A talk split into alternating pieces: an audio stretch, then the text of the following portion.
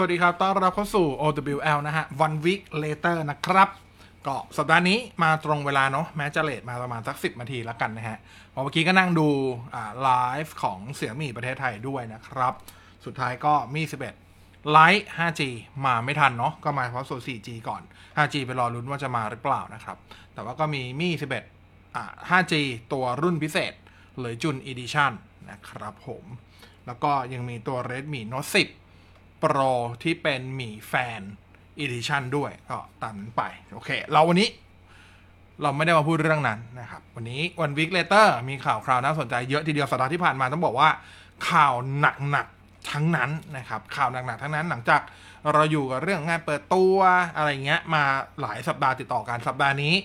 ไม่มีอะไรเปิดตัวเลยครับ ข่าวที่จะเล่าแล้วก็จะมาสรุปให้ฟังในวันนี้กับ OWL นะครับแต่ว่าบอกทุกว่าทุกเรื่อง หนักทั้งนั้นเลยจริง ๆ นะครับ หนักทั้งนั้น เพราะฉะนั้นก็บอกไว้ก่อนว่าเนื้อหาเนี่ยจะดูหนักสักนิดหนึ่งแต่ว่าก็น่าติดตามทุกอันแน่นอนนะครับไปเราเริ่มข่าวแรกอย่างรวดเร็วเลยละกันนะครับผม ข่าวแรกของเราก็เป็นเรื่องของอ่า LG นะครับ อันนี้หลายคนเห็นอยู่แล้วเนาะอ่าก็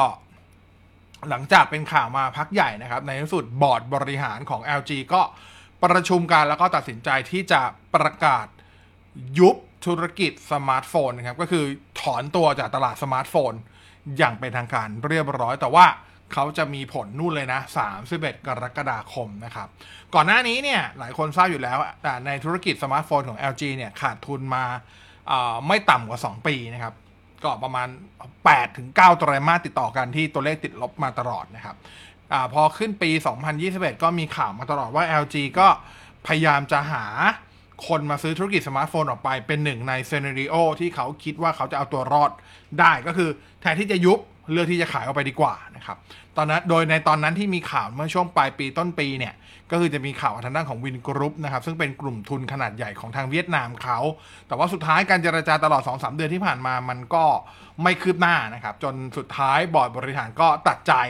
แล้วก็มาประชุมกันอีกรอบ แล้วก็มีมติที่จะถอนตัวออกจากธุรกิจสมาร์ทโฟนนะครับ โดยเขาบอกว่าธุรกิจสมาร์ทโฟนของ LG เนี่ยจะยังคงดำเนินงานต่อไปจนถึงวันที่ 31 กรกฎาคมนะครับ ระยะเวลาจากนี้ไปอีกประมาณเมษาพฤษภา มิถุนากรกฎาสี่เดือนนะครับ ก็จะเป็นเรื่องของการเคลียร์นู่นนี่นั่นนะครับแล้วก็เรื่องพนักงานก่อนหน้านี้บอร์ดบริหารเคยบอกแล้วว่าจะ ไม่มีการปลดใครออกทั้งนั้น แต่ว่าสุดท้ายก็อยู่ที่การสมัครใจด้วย เพราะว่าถ้าเขายุบแผนกสมาร์ทโฟนจริง ๆ ก็ไม่ต้องจริงๆหรอกเขายุบแล้วล่ะนะครับหลัง31กรกฎาคมคือพนักงานที่อยู่ในในแผนกของสมาร์ทโฟน LG ก็จะถูก assign ไปยังตำแหน่งอื่นนะครับ แต่ถ้าเกิดใครไม่อยากไปนะครับ เหมือนว่าใครไม่ไม่โอเคกับตำแหน่งใหม่ หรือใน position ใหม่ในแผนกใหม่ที่จะไปก็ อันนั้นก็สามารถที่จะลาออกได้อะไรประมาณนี้นะครับ ในขณะเดียวกันในส่วนของบริการหลังการขายนะฮะแล้วก็การอัปเดตซอฟต์แวร์เนี่ยทางด้าน LG ระบุว่าจะยังคงดำเนินงานไปตามปกติ ซึ่งรายละเอียดระยะเวลาการ support อะไรเงี้ยเขาบอกจะแตกต่างไปตามรุ่น แล้วก็ตามภูมิภาคที่วางจำหน่ายด้วยนะครับผม อย่างไรก็ตามนะครับ ถึงแม้ LG จะประกาศถอนตัวออกจากธุรกิจมือถือนะครับ ก็คือไม่พัฒนาแล้วก็ไม่ขายมือถืออีกแล้ว เลิกทำมือถือตลอดไป ไม่มีแล้ว LG G Series ไม่มีแล้ว LG Wing ไม่มีอะไรเงี้ยไม่มีแล้วนะครับไอ้มือถือที่เคยไปเปิดตัวไว้ เป็น prototype ตอนงาน CES นะครับ ที่เป็น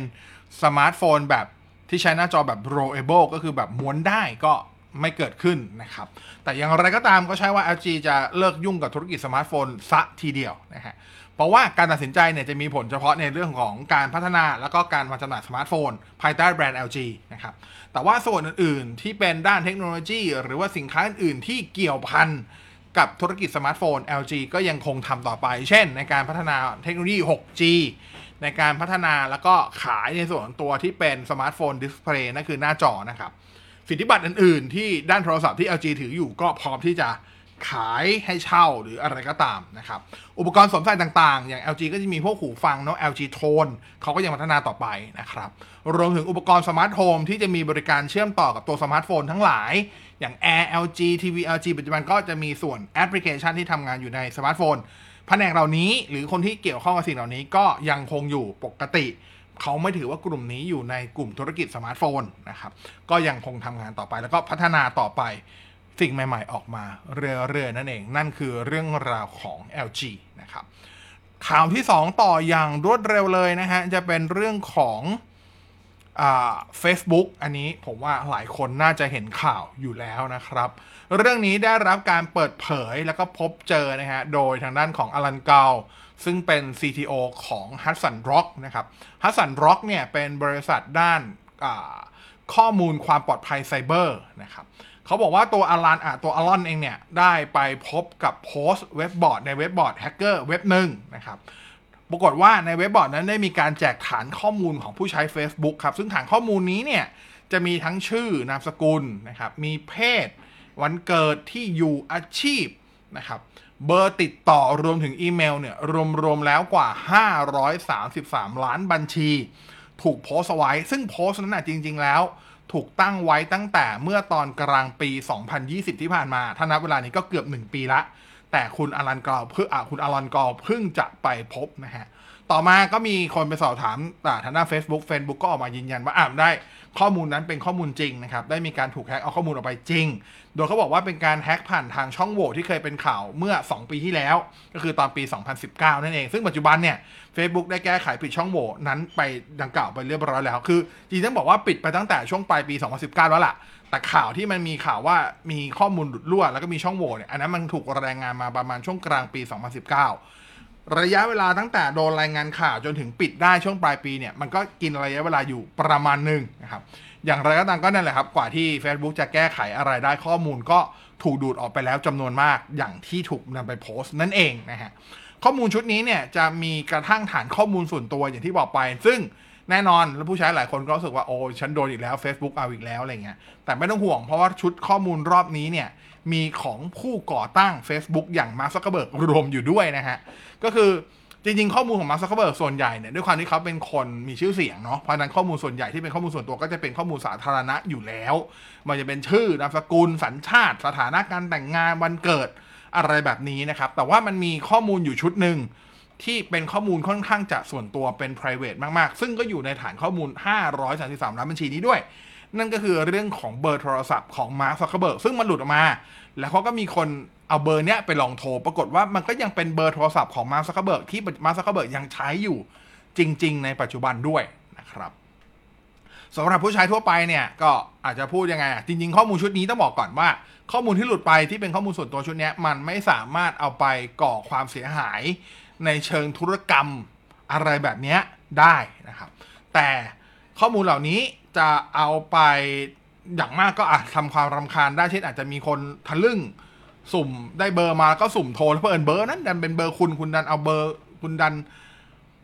อาจจะมีครั้งหนึ่งคุณเคยเอาเบอร์ใส่เบอร์โทรศัพท์ของคุณไปใน Facebook หรืออะไรก็ตามนะครับ ก็หลุดออกไปนู่นนี่นั่นอะไรเงี้ยนะครับ หรือจะมีพวกสแปมอีเมลอะไรประมาณนี้ซึ่งมันได้แค่นั้นแหละ มันทำมันเอาข้อมูลชุดนี้เอาไปทำธุรกรรมอะไรไม่ได้นะครับ เพียงแต่ว่ามันก็สามารถความรำคาญได้นะครับ ส่วนถ้าเกิดใครอยากจะลองทำอะไรสักอย่างหนึ่งกับเหตุการณ์ที่เกิดขึ้นก็คงเหมือนทุกครั้งอ่าเฟซบุ๊กจริง ๆ จะมีการป้องกันในเรื่องของการล็อกอินเพิ่มขึ้นนะครับ ก็คือการใช้ two way login นะครับ รวมถึงเขามีการแนะนำว่าอาจจะลองทำการเปลี่ยนรหัส Facebook เผื่อเอาไว้ ก่อนก็ได้ just in case ก็ได้นะครับ อันนั้นก็ตามนั้นเลย แต่ที่แน่คือยังไงก็ตามไม่ว่าข้อมูลชุดนี้จะเอาไปทำธุรกิจธุรกรรมก่อความเสียหายต่อผู้ใช้ Facebook ที่หลุดออกไปไม่ได้ก็จริงเนี่ย แต่ว่าแน่นอนนะฮะเราในฐานะผู้ใช้ก็ควรจะใส่ใจต่อข้อมูลส่วนตัวของเรามากขึ้น เช่นกันซึ่งมันไม่ใช่กรณีแรกอะแล้วมันคงไม่ใช่กรณีสุดท้ายนะครับ ใครที่ยังชอบใช้ user password เดียวกันในทุกๆเว็บ โดยเฉพาะไปใช้ user password ชุดเดียวกันที่ใช้กับอีเมลหลัก อันเนี้ยพลาดมากๆนะครับ ไม่แนะนำโดยประการทั้งปวงนะฮะ พยายามแยกลำดับความสำคัญของ user password ออก คุณอาจจะมีทัก 3 ชุด แบ่งเป็นที่สำคัญมากสำคัญน้อยสำคัญน้อยสุดอะไรเงี้ยสำคัญน้อยสุดก็เอาไว้แบบสมัครเอาโปรโมชั่นนู่นนี่นั่นอะไรเงี้ยอะพวกนี้ก็จะเป็นชุดหนึ่งอะไรประมาณเนี้ยเพราะส่วนใหญ่แล้วที่หลุดเนี่ยมันจะไม่ค่อยหลุดจากพวกฐานข้อมูลที่ ที่แน่นหนาอย่างพวกธนาคาร อย่างพวก Google อย่างเงี้ยจะไม่ค่อยหลุดหรอก มันจะไปหลุดกับพวกบริการอื่นๆซะมากกว่านะครับผม นั่นคือเรื่องราวของตัวแฮกเกอร์กับ Facebook 533 ล้านบัญชีนะฮะข่าวที่ 3 อย่างรวดเร็วเป็นข่าวสุดท้ายในช่วงแรกอันนี้หลายคนเห็นไปแล้วในช่วงสัปดาห์ที่ผ่านมานะครับ นั่นก็คือเรื่องราวของการที่เสี่ยวมี่ประกาศ นะครับตั้งบริษัทลูกลุยธุรกิจรถยนต์ไฟฟ้าอัจฉริยะนะครับเขามีวลีที่ว่าพระเจ้าสร้างโลกที่เหลือเดี๋ยวเสี่ยมี่สร้างให้นะครับดูจะเป็นประโยคแบบที่หลายคนเอามาแซวเสี่ยมี่ขำๆอะไรเงี้ย แต่ว่าพอเอาเข้าจริงนะครับ ทุกครั้งที่เสี่ยมี่มีข่าวว่ากำลังจะสร้างอะไรนอกเหนือจากสมาร์ทโฟน หรือว่าอุปกรณ์ที่เป็นเกี่ยวข้องกับสมาร์ทโฟนนะครับ หลายๆ คนก็ใช้คำว่าทุกขั้นทุกคนเลยก็ได้พร้อมที่จะจับตาดูนะครับ แล้วก็พร้อมที่จะเหมือน กลุ่มคนบางกลุ่มก็จะเอาใจช่วยในนี้ไว้ทำออกมาเถอะอะไรเงี้ย ซึ่งหนึ่งในข่าวที่ค่อนข้างเป็นกระแสแล้วทุกครั้งที่มีข่าวออกมาก็ได้รับการแชร์ต่อไปอย่างมากมายก็คือ เรื่องของการที่เสี่ยมี่กำลังสนใจธุรกิจรถยนต์นะครับ ในตลอด 2 ปีที่ผ่านมาเนี่ยจริง ๆ เขาไม่ได้ออกข่าวว่าเสี่ยมี่จะสร้างรถยนต์นะแต่เขาบอกว่าเสี่ยมี่กำลังสร้างระบบที่เป็น smart car เพื่อไปใช้กับผู้ผลิตยานยนต์อีกทีนึงนะครับคือไม่ได้สร้างตัวรถแต่สร้างระบบรถ อัจฉริยะแทนนะครับ ก็จะมีข่าวว่าไปร่วมมือกับเจ้านู้นเจ้านี้แต่สุดท้ายมันก็ยังไม่ได้เกิดขึ้นจริงถูกไหมจนกระทั่งล่าสุดนะฮะล่าสุดก็ข่าวลือทั้งหลายเป็นจริงแล้ว แล้วเป็นจริงมากกว่าที่หลายคนอยาก หรือเคยได้ยินมาได้ซ้ำไปก็คือบอร์ดบริหารของเสี่ยวมี่เนี่ย ได้อนุมัติเงินลงทุนเริ่มต้นนะหนึ่งหมื่นล้านหยวนนะฮะตีเป็นเงินไทยก็ประมาณสักห้าหมื่นล้านบาทโดยประมาณ สำหรับการตั้งบริษัทลูกนะครับ เพื่อดำเนินธุรกิจที่เป็น Smart Electric Vehicle หรือว่ารถยนต์ไฟฟ้าอัจฉริยะอย่างจริงจังนะครับ นอกจากนี้หลังจากนอกจากเงินทุนเริ่มต้นที่ 50,000 ล้านบาทแล้วเนี่ยนะครับเสี่ยมี่ยังมีแผนระยะยาว 10 ปี แล้วก็เตรียมงบลงทุนไว้กว่าประมาณ 10,000 ล้านเหรียญสหรัฐก็ประมาณสัก3แสนล้านบาทโดยประมาณสำหรับในการที่จะใช้ในการพัฒนาแล้วก็ผลิตรถยนต์อัจฉริยะภายใต้แบรนด์เสี่ยมี่นะครับ ถ้าใครจำตอนงานเสี่ยมี่เมกะลันช์ได้ที่เป็นเวอร์ชันจีนในวันที่ 2 นะครับ ช่วงท้ายประมาณครึ่งชั่วโมงท้ายของไลฟ์นั้นเนี่ย เหลยจุนซึ่งเป็น CEO ของเสี่ยมี่ได้เล่าความเป็นมาหลาย ๆ อย่างให้ครับ สรุปใจความก็คือตัวเขาเองเนี่ยจริง ๆ สนใจในธุรกิจรถยนต์ไฟฟ้าเนี่ยมาตั้งแต่ 8 ปีที่แล้วแล้วนะครับ ตอนนั้นเนี่ยคือตอนที่เขาได้ไปเจอกับอีลอน มัสเป็นครั้งแรกนะครับ หลังจากนั้นเนี่ยหัวข้อการลงทุนในเรื่องของธุรกิจรถยนต์ไฟฟ้า ก็จะถูกนำมาถูกยกมาพูดคุยถกเถียงในการประชุมบอร์ดบริหารมาโดยตลอดนะครับ จนเมื่อไม่นานมานี้บอร์ดบริหารแล้วก็ตัวเหลยจุนเองเขาบอกว่ามีความเห็นตรงกันว่าสถานการณ์ในตลาดสมาร์ทโฟนและสินค้า LT ของเสี่ยมี่เนี่ยค่อนข้างจะคงที่แล้วนะครับ ดูได้จากการที่ยอดขายส่วนแบ่งการตลาดสมาร์ทโฟนของเสี่ยมี่เนี่ยในตลาดระดับโลกขึ้นมาติด top three ก็คืออยู่อันดับ 3 ในตลาดสมาร์ทโฟนโลก ติดต่อกันมากกว่า 2 ไตรมาสนะครับ อุปกรณ์ IoT ถ้านับอุปกรณ์ที่เป็น wearable device ไม่แบ่งแยกชนิดอุปกรณ์เสี่ยมี่คือยอดขายอันดับหนึ่งของโลกมาน่าจะไม่ต่ำกว่า 4 ควอเตอร์ติดต่อกันนะครับอตอนนี้เองแถมนอกนั้นเนี่ยแถมเขาบอกว่าปัจจุบันด้วยการที่พัฒนาต่อเนื่องเนี่ยปัจจุบันเสี่ยมี่มีทีม R&D อยู่ในทีม R&D เนี่ยรวมกันมากกว่า 10,000 คนเรียบร้อย แล้วที่สำคัญที่สุดก็คือด้วยกิจการของเสี่ยมี่ที่ไปได้ดีในตลาดระดับโลกตลาดจีนนะครับทำให้เขาบอกว่าปัจจุบันเสี่ยมี่มีเงินสดอยู่ในมือนับเฉพาะเงินสดเลยนะ อยู่ในมือเนี่ยกว่า 17,000 ล้านเหรียญสหรัฐนะครับ เมื่อประกอบทุกอย่างปัจจัยทุกอย่างเข้ากันแล้วเนี่ยบอร์ดบริหารแล้วเลยจุนมองว่านี่คือช่วงเวลาที่เหมาะสมที่สุดแล้วกับการเดินทางครั้งใหม่ ที่จะเป็นการเดินทางที่ยิ่งใหญ่สำหรับ แล้วก็ท้าทายมากๆ สำหรับตัวเขาแล้วก็แบรนด์เสี่ยมี่นะครับ ผมจำได้ว่าในไลฟ์นั้นเนี่ยเสี่ยมี่อ่าทางด้านของเหลยจุนมีการพูดทิ้งท้ายว่าภาพที่เขาอยากเห็นมากที่สุด คือจริงเขาบอกว่าปัจจุบันเขาก็อายุพอสมควรแล้วนะครับ แล้วก็จริงเขาก็อยู่ในช่วงช่วงปลายในในในตำแหน่ง CEO ของเสี่ยมี่แล้วแหละ และผลงานสุดท้ายที่เขาอยากจะทิ้งไว้ความท้าทายสุดท้ายก็คือ การรุยธุรกิจที่เป็นอ่า Smart Electric Vehicle คือรถยนต์ไฟฟ้าอัจฉริยะนี่แหละ แล้วภาพที่เขาอยากเห็นก็คืออยากให้เห็นแฟนๆ มีทั่วโลกเนี่ย ได้ยนโฉมได้เห็นรถของเสี่ยมีแบรนด์ MI เนี่ย ขับอยู่ทั่วโลกเลย นั่นคือความฝัน ใช้คำว่าเป็นอ่า one last mission ของเหลยจุนในฐานะ CEO ของเสี่ยมีก็ได้ เพราะนั้นก็ต้องติดตามครับ แน่นอนแผนนี้คือแผนระยะยาว เสี่ยมี่วางแผนไว้ 10 ปี เหลยจุนพออ่าเหลยเหลยจุนมองว่าอาจจะใช้เวลาประมาณ 5-6 ปีนับจากนี้ เราถึงจะมีโอกาสได้เห็นรถยนต์ไฟฟ้าอัจฉริยะคันแรกจากเสี่ยมี่นะครับอันนั้นคือตามที่เหลยจุนคาดการนะอาจจะเร็วกว่านั้น อาจจะช้ากว่านั้นก็ได้ แต่เหลือจุนมองไว้ว่าน่าประมาณสัก 5-6 ปี เราน่าจะได้เห็นจากศักยภาพตอนนี้จากแผนการในหัวที่เขามี วันนั้นถ้าเกิดใครเป็นแฟนเสี่ยมี่ก็เอาใจช่วยเสี่ยมี่ต่อไป ส่วนใครที่ไม่ใช่แฟนเสี่ยมี่อย่างน้อยที่สุด การมีรถยนต์ไฟฟ้าชริยะ ผมเชื่อว่าเสี่ยมี่ทำมาก็ต้องไม่ราคาสูงมากอ่าถ้าคุยกันตรงๆ ก็อาจจะมากระตุ้นตลาดให้มีแรงกระเพื่อมของตลาด แน่นอนสุดท้ายไม่ว่าคุณจะเป็นแฟนเสี่ยมี่หรือไม่แฟนเสี่ยมี่ก็ตาม ถ้าเสี่ยมี่ทำสำเร็จนะครับมันก็จะเป็นแรงกระตุ้นเกิดให้เกิดการเปลี่ยนแปลงในวงการยานยนต์ อย่างน้อยสุดก็คือยานยนต์หรือรถยนต์ไฟฟ้าแน่ๆ ถึงเวลานั้นไม่ว่าคุณจะเป็นแฟนมี่หรือไม่ใช่แฟนมี่คุณจะเป็นแฟนแบรนด์รถยนต์ไหนก็ตาม คุณจะได้ผลประโยชน์ไม่ทางตรงก็ทางอ้อม แน่ ๆ อยู่แล้วนะครับผมอะก็เอาใจช่วยนิดหนึ่งละกันนะฮะ เดี๋ยวพักแป๊บหนึ่งเหลืออีกสองข่าวหนึ่งข่าวเบาๆนิดนึง แต่ข่าวเซอร์ไพรส์เลยล่ะ อีกสุดท้ายข่าวตัวเลขหนักๆ แต่ก็เป็นข่าวที่ทุกคนควรรู้ เดี๋ยวพักแป๊บหนึ่งแล้วเดี๋ยวมาเจอกันช่วงครึ่งหลังครับสัมผัสความเบาที่แท้จริง New Acer Swift 5 น้ำหนักไม่ถึง 1 กิโลกรัม ดีไซน์หรู ทันสมัย คล่องตัวทุกการใช้งาน หน้าจอทัชสกรีน IPS FHD 14 สนุกเพลิดเพลินได้ ไม่มีสะดุดด้วยระบบประมวลผล Intel Core i7 Processor มาพร้อม Windows 10 และ Microsoft Office ทำงานได้เต็มประสิทธิภาพ ตอบโจทย์ชีวิตที่ไม่หยุดนิ่งด้วย New Acer Swift 5 ได้แล้ววันนี้ที่ตัวแทน Acer ทั่วประเทศ Acer. ก็กลับมาครึ่งหลังนะฮะ ช่วงแรกเราเล่าไป 3 ข่าวเนาะเผื่อใครเพิ่งเข้ามานะฮะ เราเล่าเรื่องข่าวคราวของที่ LG ประกาศถอนตัวจากธุรกิจสมาร์ทโฟนไปแล้วนะครับ ข่าวคราวเรื่องของอบัญชี Facebook กว่า 533 ล้านบัญชีที่แฮกเกอร์เขาไปแฮกมาได้แล้วก็เอามาโพสต์สาธารณะนะครับ แล้วก็ข่าวก่อนเบรกไปเมื่อกี้ก็คือเรื่องของการที่เสี่ยมี่ประกาศลุยธุรกิจรถยนต์ไฟฟ้าชริยะนะครับ ถ้าใครไม่ทันยังไงเดี๋ยวรอฟังย้อนหลังได้นะครับ ก่อนจะไปต่อสองข่าวขอคุยในแชทนิดหนึ่งแล้วกันนะ สวัสดีคุณวชิรพันธ์ด้วยนะครับ สวัสดีคุณโปรนะฮะ Poco X3 Pro กับ Redmi Note 10 Pro ตัวไหนดี ก็ถ้าเล่นเกมเลือก X3 Pro ถ้าเกิดไม่เล่นเกมอยากได้จอสวย อยากได้กล้องที่ดีกว่าก็ไป Redmi Note 10 Pro ต้องเลือกครับว่าจะเอาทรงไหน สวัสดีคุณจูซ่าชิโร่ด้วยนะฮะ สวัสดีคุณอมรด้วยนะครับ สวัสดีคุณตาเอนะครับ สวัสดีคุณพศด้วยนะฮะ อะ เราเหลืออีกสองข่าวครับ บอกไว้ก่อนเลยข่าวแรกเป็นเรื่องของ Google Pixel 6 กับการใช้ชิป SoC ของ Google เองเป็นครั้งแรกจะเป็นรุ่นไหน เดี๋ยวไปดูกันนะฮะ แล้วก็ข่าวสุดท้ายจะเป็นข่าวการลงทุนในเรื่องของโรงงานผลิตชิป ซึ่งมีทั้งของ TSMC แล้วก็ของ Intel นะครับผม เพราะฉะนั้นเราไปข่าวที่ 4 กันก่อนเลยละกันนะฮะ นั่นก็คือเรื่องราวของ Google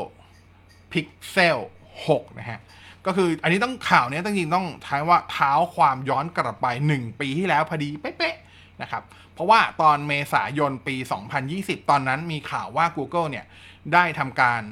อาแอบคว้าเหล่าบรรดาวิศวกรหลายตำแหน่งหลายคนเลย แต่ว่าหลักๆก็จะเป็นวิศวกรเกี่ยวกับเรื่องของซิลิคอน วิศวกรเกี่ยวกับเรื่องของ Machine Learning อะไรประมาณนี้นะครับ หลักๆ คือวิศวกรที่เกี่ยวข้องกับตัวชิปประมวลผลเนี่ย ทั้งจาก Intel จาก Qualcomm แล้วก็จาก Apple เนี่ย เข้ามาอยู่ภายใต้ Google เองนะครับเขาบอกว่าที่คว้าเหล่าวิศวกรเหล่านั้นมาเนี่ย เพื่อมาสร้างทีม R&D นะครับในการที่จะพัฒนาชิป SoC คือ System on Chip หรือที่เราเรียกกันว่า CPU นะฮะของตัวเอง เขาบอกว่าชิป SoC ของ Google เนี่ย มีโค้ดเนมว่า Whitechapel นะครับซึ่งมีทางซัมซุงเนี่ย เข้ามาร่วมพัฒนาด้วยนะครับ โดยชิป Whitechapel อ่า Whitechapel เนี่ย จะใช้เทคโนโลยีการผลิตที่ 5 นาโนเมตร ตอนนั้นมีข่าวแค่นี้หลายคนก็ไปลุ้นโอ้เอาแล้ว Pixel 5ปลายปีมันต้องใช้ชิปตัวนี้แน่ๆสุดท้ายก็ไม่ได้ใช้นะครับแล้วแล้วก็หลังจากเมษาปีแล้วเราก็ไม่ได้ยินข่าวคราวของ Whitechapel อีกเลยนะครับจนกระทั่งเมื่อต้นเดือนเมษายนที่ผ่านมาครับปรากฏว่าอ่าทางด้านของเว็บไซต์อย่าง 9 to 5 Google นะครับได้มีการออกมาให้ข่าวระบุว่าตัวพวกทีมงานของพวกเขาเนี่ย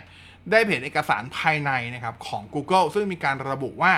Google Pixel รุ่นของปี 2021 คือรุ่นปีนี้ 2 รุ่นที่ใช้โค้ดเนมว่า Raven กับ o l i o l e นะครับ นั้นทั้ง 2 ตัวนี้จะถูกพัฒนาโดยการใช้ชิป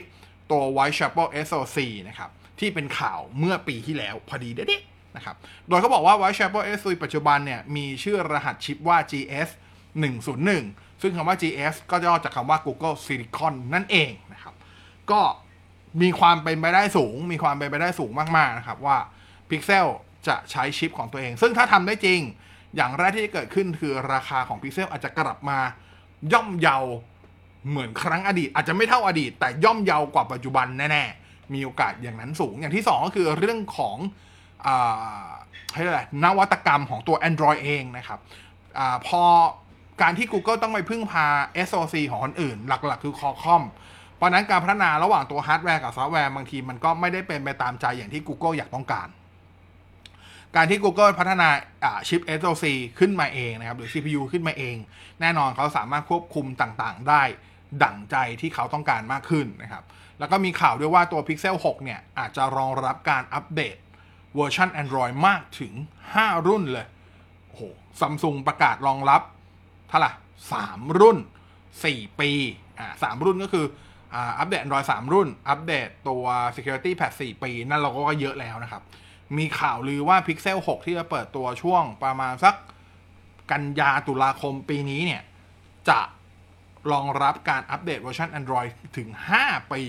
ซึ่งถ้าเป็นไม่ได้ก็มีโอกาสเป็นไม่ได้แหละถ้าใช้ชิปตัวเองก็ต้องรอดู แล้วก็ต้องรอดูว่าชิปตัว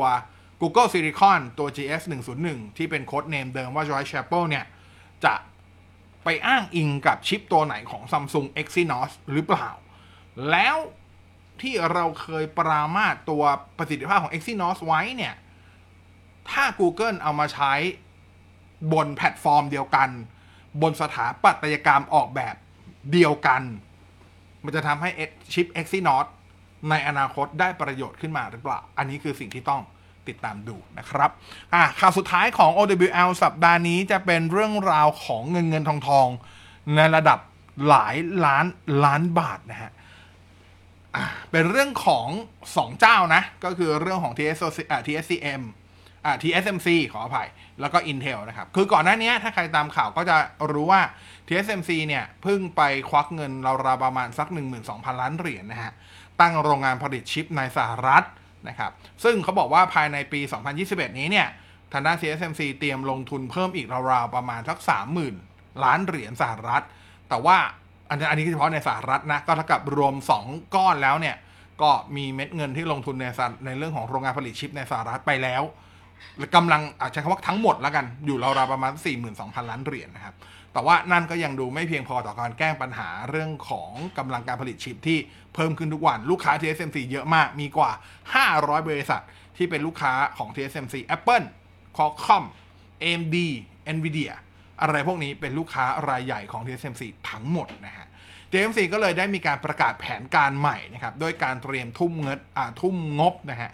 กว่า 1 0 0 0 0แสนล้านเหรียญสหรัฐ หรือราวๆประมาณ 3 ล้านล้านบาทนะฮะ ในการตั้งโรงงานผลิตชิปเพิ่มภายใน 3 ปี ซึ่ง 100อ่า1แสนล้านเหรียญเนี่ย เป็นงบลงทุนในตลอด 3 ปีที่จะ 3 ปีนี้นับ 3 ปี นับตั้งแต่วันนี้เป็นต้นไปนะครับ แต่ว่า TSMC ยังไม่ได้มีการระบุนะว่าจะตั้งโรงงานใหม่ที่ไหนบ้าง แต่ก็มีแนวโน้มว่าไม่น่าจะใช่ในสหรัฐแล้ว เพราะสหรัฐลงทุนไปแล้วกว่า 40,000 กว่าล้านเหรียญนะครับ ก็ต้องรู้ว่า 1 0 0 0 0แสนล้านเหรียญจะสุดท้ายจะถูกผันแปรมาเป็นกี่โรงและที่ไหนบ้างนะครับ และก็ในช่วงเวลาเดียวกันที่ทางด้านของ TSMC ประกาศลงทุนตั้งโรงงานเพิ่มนะฮะอ่า CEO คนใหม่ของ Intel คือ Pat Gelsinger นะครับ ก็ได้แถลงทิศทางธุรกิจของ Intel ภายใต้การดูแลของเขานะฮะซึ่งเป็นการถแถลงครั้งแรกเลยเพราะว่าเพิ่งเข้ารับตำแหน่งได้ไม่นานนะครับ โดยหนึ่งในใจความสำคัญที่แพทเกลซิงเกอร์พูดไว้ก็คือ Intel เองเนี่ยเตรียมที่จะลงทุน ทุ่มเงินกว่า 20,000 ล้านเหรียญสหรัฐนะครับ ตั้งโรงงานผลิตชิปใหม่อีก 2 แห่งที่อาริโซนานะครับ ก็คือที่สหรัฐนั่นแหละ รวมถึงนะครับยังมีแผนการขยายโรงงานผลิตชิปไปยังยุโรปในอนาคตอีกด้วยนะครับผมโดยทางด้านของแพ็กเกซิงเกอร์ได้มีการระบุว่าตอนนี้เนี่ย Intel เนี่ยมีทั้ง Google Microsoft Amazon IBM Qualcomm Cisco แล้วก็ Ericsson นะครับ เข้ามาเป็นลูกค้าเรียบร้อยแล้ว ซึ่งจริงก็ไม่ได้ผิดแพกอ่าไม่ได้ผิดคาดแต่อย่างใดขนาดนั้นนะครับ เพราะว่าไม่ว่าจะเป็น Google Microsoft Amazon IBM Qualcomm Cisco หรือ Ericsson ทั้งหมดคือบริษัทของสหรัฐ มันก็จะเป็นตรงกับตามที่นโยบายอของรัฐบาลสหรัฐต้องการให้แบบผู้ผลิตใช้พยายามใช้ของในประเทศอะอะไรประมาณนี้นะครับ โอเค เราจะเห็นมีชื่อซ้ำๆกันอย่างเมื่อกี้เรามีข่าวว่า Google เอง ไปร่วมมือกับ Samsung หลักๆอะไอตัวชิป GS 101 คงให้ Samsung เป็นเมนแหละ แต่ว่าก็อาจจะมีบางส่วนอาจจะให้โรงงาน Intel ช่วยผลิตให้ แต่ว่าอัตราส่วนอาจจะน้อยหน่อยนะครับ เช่นเดียวกันกับคอคอมคอคอมเองก็จะมีเบสหลักในฐานการผลิตโดยให้ TSMC เป็นคนดูแลนะครับ แต่แน่นอนก็จะมีชิปบางส่วนก็พร่องมาให้ทาง Intel ช่วยพัฒนาช่วยผลิตด้วยอะไรประมาณนี้นะครับ เพราะว่าอ่าในเรื่องของเทคโนโลยีการผลิตต้องยอมรับว่าอย่างของ TSMC เนี่ยปัจจุบันนะฮะปัจจุบัน TSMC เนี่ย ประกาศว่าปัจจุบันใช้อยู่ที่ 5 นาโนเมตร แต่ก็มีข่าวแล้วว่าปีหน้าเขาจะหรือปลายปีนี้เตรียมลงไปที่ 4 นาโนเมตร แล้วก็ Apple ได้มีการจองรายการผลิตที่ 4 นาโนเมตร แบบ full scale คือ 100%ไปแล้ว ขณะที่ Intel โรงงานผลิตปัจจุบันของเขาที่ผลิต CPU ของ Intel ตัวเองที่มีปัญหาอยู่เนี่ย มีปัญหาเรื่องของ yield rate อะไรเงี้ยเขาบอกเทคโนโลยีล่าสุดที่ Intel มีอยู่ก็ยังอยู่แค่ระดับ 7 นาโนเมตร เท่านั้น เพราะฉะนั้นถ้าเกิดเทียบของเทคโนโลยีการผลิตต้องยอมรับว่า Intel ยังสู้ TSMC ไม่ได้ ยังสู้ซัมซุงไม่ได้นะครับแต่ว่าก็แน่นอนการลงทุนเพิ่มก็มีผลดีทั้งตัวเกี่ยวกับเรื่องของตัว CPU Intel เอง แล้วก็เรื่องของผลประกอบการบริษัทเช่นกันนะครับนั่นคือข่าวคราวทั้งหมดของเรานะฮะใน OWL สัปดาห์นี้สังเกตว่าไม่มีข่าวเรื่องมือถือเปิดใหม่เลยนะครับ เป็นข่าวเรื่องตัวเลขเงินเงินเยอะๆข่าวเทคโนโลยีเยอะๆเลยวันนี้นะครับ ซึ่งข่าวพวกนี้ผมไม่ได้ไปโพสต์ส่วนใหญ่นะ ไม่ได้โพสต์ไว้ในเพจเนาะเพราะว่า ตั้งใจว่าจะเก็บมาเล่ามันมีเก็ดเล็กเก็ดน้อย ให้เล่าเยอะ บางทีโพสต์ไปยาวๆ ก็ไม่ได้อ่านกันนะครับ เพราะฉะนั้นก็นะก็จะมาอยู่ใน OWL ประมาณนี้นะครับผม ก็เดี๋ยวสัปดาห์นี้นอกเหนือจากไลฟ์ OWL สัปดาห์นี้เดี๋ยวอของวันนี้เดี๋ยวพรุ่งนี้เนี่ยสายๆก่อนเที่ยงก็จะถอดเสียงและอัพขึ้นให้ฟังในพอดแคสต์ให้ ใครจะดูเป็นวิดีโอแบบนี้ หรือจะไปฟังพอดแคสต์ฟังแต่เสียงก็แล้วแต่สะดวกเลยนะครับ สัปดาห์นี้มันพุธก็กลับมาเจอกัน2ทุ่มในช่วงที่เป็นคุยกับบอสเหมือนเดิม แล้วก็สัปดาห์นี้ด้วยความที่เป็นสัปดาห์ต้นเดือนแล้วนะครับ ก็จะถึงคิวของเดือนที่แล้วบอสได้อะไรใหม่อีกหนึ่งคอนเทนต์ของเรา แต่ว่าเดี๋ยวจะบอกอีกทีว่าจะทำเป็นวันไหนอย่างไร อาจจะต้องทำเป็น 2 part ด้วย เพราะเยอะมาก แล้วมีทั้งของใหญ่และของเล็ก อาจจะต้องต้องแบ่งเป็น part ของใหญ่กับ part ของเล็ก อะไรประมาณนี้ ซึ่งถ้าจะทำวันไหนเดี๋ยวจะบอกล่วงหน้านะสำหรับ เดือนที่แล้วบอสได้อะไรใหม่นะครับ เพราะฉะนั้นสัปดาห์นี้น่าจะมีอย่างน้อย 3-4ไลฟ์แน่ๆ ก็รอติดตามได้นะครับ ส่วนคืนนี้นอนหลับฝันดีทุกท่านนะฮะ สวัสดีคุณจักรพันธ์ด้วย สวัสดีคุณเรด้วยนะครับ ทิ้งท้ายยังไงก็ช่วงนี้สัปดาห์นี้ฝนตกเยอะหน่อยนะครับ ใครขับรถขับราใช้ความระมัดระวังนิดนึง ใครต้องซักผ้าตากผ้าเองนะครับ ก็ดูแลเรื่องเสื้อผ้าระวังกลิ่นอับชื้น ใครที่จะต้องเดินทางสาธารณะไม่ได้ขับรถ มีความเสี่ยงที่จะตากฝนอะไรอย่างนี้ ยังไงก็ดูแลสุขภาพด้วยเช่นกันนะครับ คืนนี้ลาไปละ เจอกันใหม่ที่วันพุธสองทุ่มคุยกับบอส สวัสดีครับ